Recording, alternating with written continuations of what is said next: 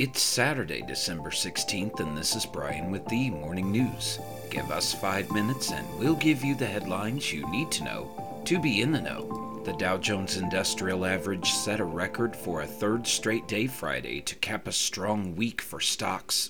The S&P 500 advanced for a seventh consecutive week, its longest winning streak in 6 years. The broad market benchmark stalled Friday, slipping 0.01%, but closed up big for the week after the Federal Reserve hinted Wednesday it could slash interest rates next year. Rate cuts would mark a major turning point in the Fed's roughly two year campaign to control inflation. The Dow rose 0.2% to a record 37,305 points, while the Nasdaq Composite was 0.4% higher.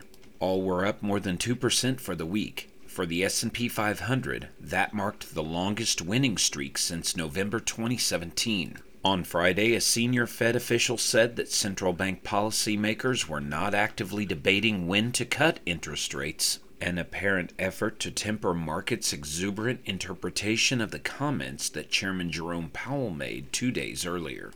In other news, the U.S. count of homeless people surged to the highest level on record, reaching more than 653,000 people early this year as COVID 19 pandemic aid spending faded, new federal data show. The increase reflects a collision of factors rising housing costs, limited affordable housing units, the opioid epidemic, and the expired pandemic era aid that had helped keep people in their homes, federal officials said Friday.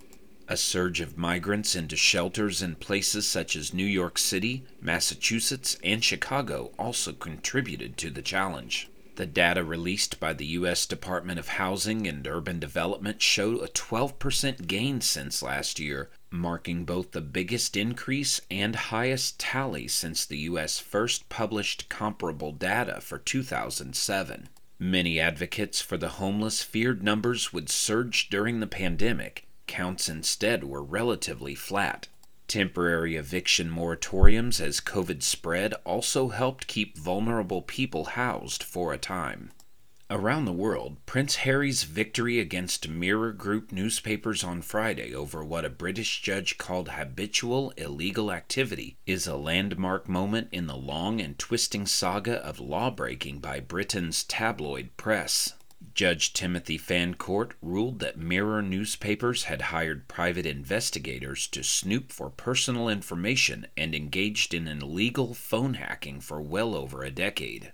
It's the latest chapter in a tale of tabloid power and attempts to tame it, stretching back years. While many tabloid targets have accepted out of court settlements, Prince Harry was determined to go before a judge. Prince Harry has made it his mission to tame the tabloid press, which he blames for the death of his mother, Princess Diana, for hounding him throughout his youth and for helping drive him and his wife Meghan out of the United Kingdom. According to his statement, he said, Today is a great day for truth as well as accountability. Back in the U.S., Arizona's governor on Friday ordered the state's National Guard to the border with Mexico to help federal officials manage an influx of migrants. Democratic Governor Katie Hobbs said she issued the executive order because, quote, the federal government is refusing to do its job to secure our border and keep our communities safe, end quote. I am taking action where the federal government won't, Hobbs said. It was unclear when the troops would arrive at the border and exactly how many would be mobilized. Hobbs said the Biden administration had not responded to her request that the U.S. government reimburse Arizona for border security spending. Customs and Border Protection has said shutting down the official crossing at Lukeville in early December was necessary to allow personnel stationed there to help Border Patrol agents manage the hundreds of migrants illegally crossing into that area daily. Customs and Border Protection officials said they did not have an immediate response to the governor's decision.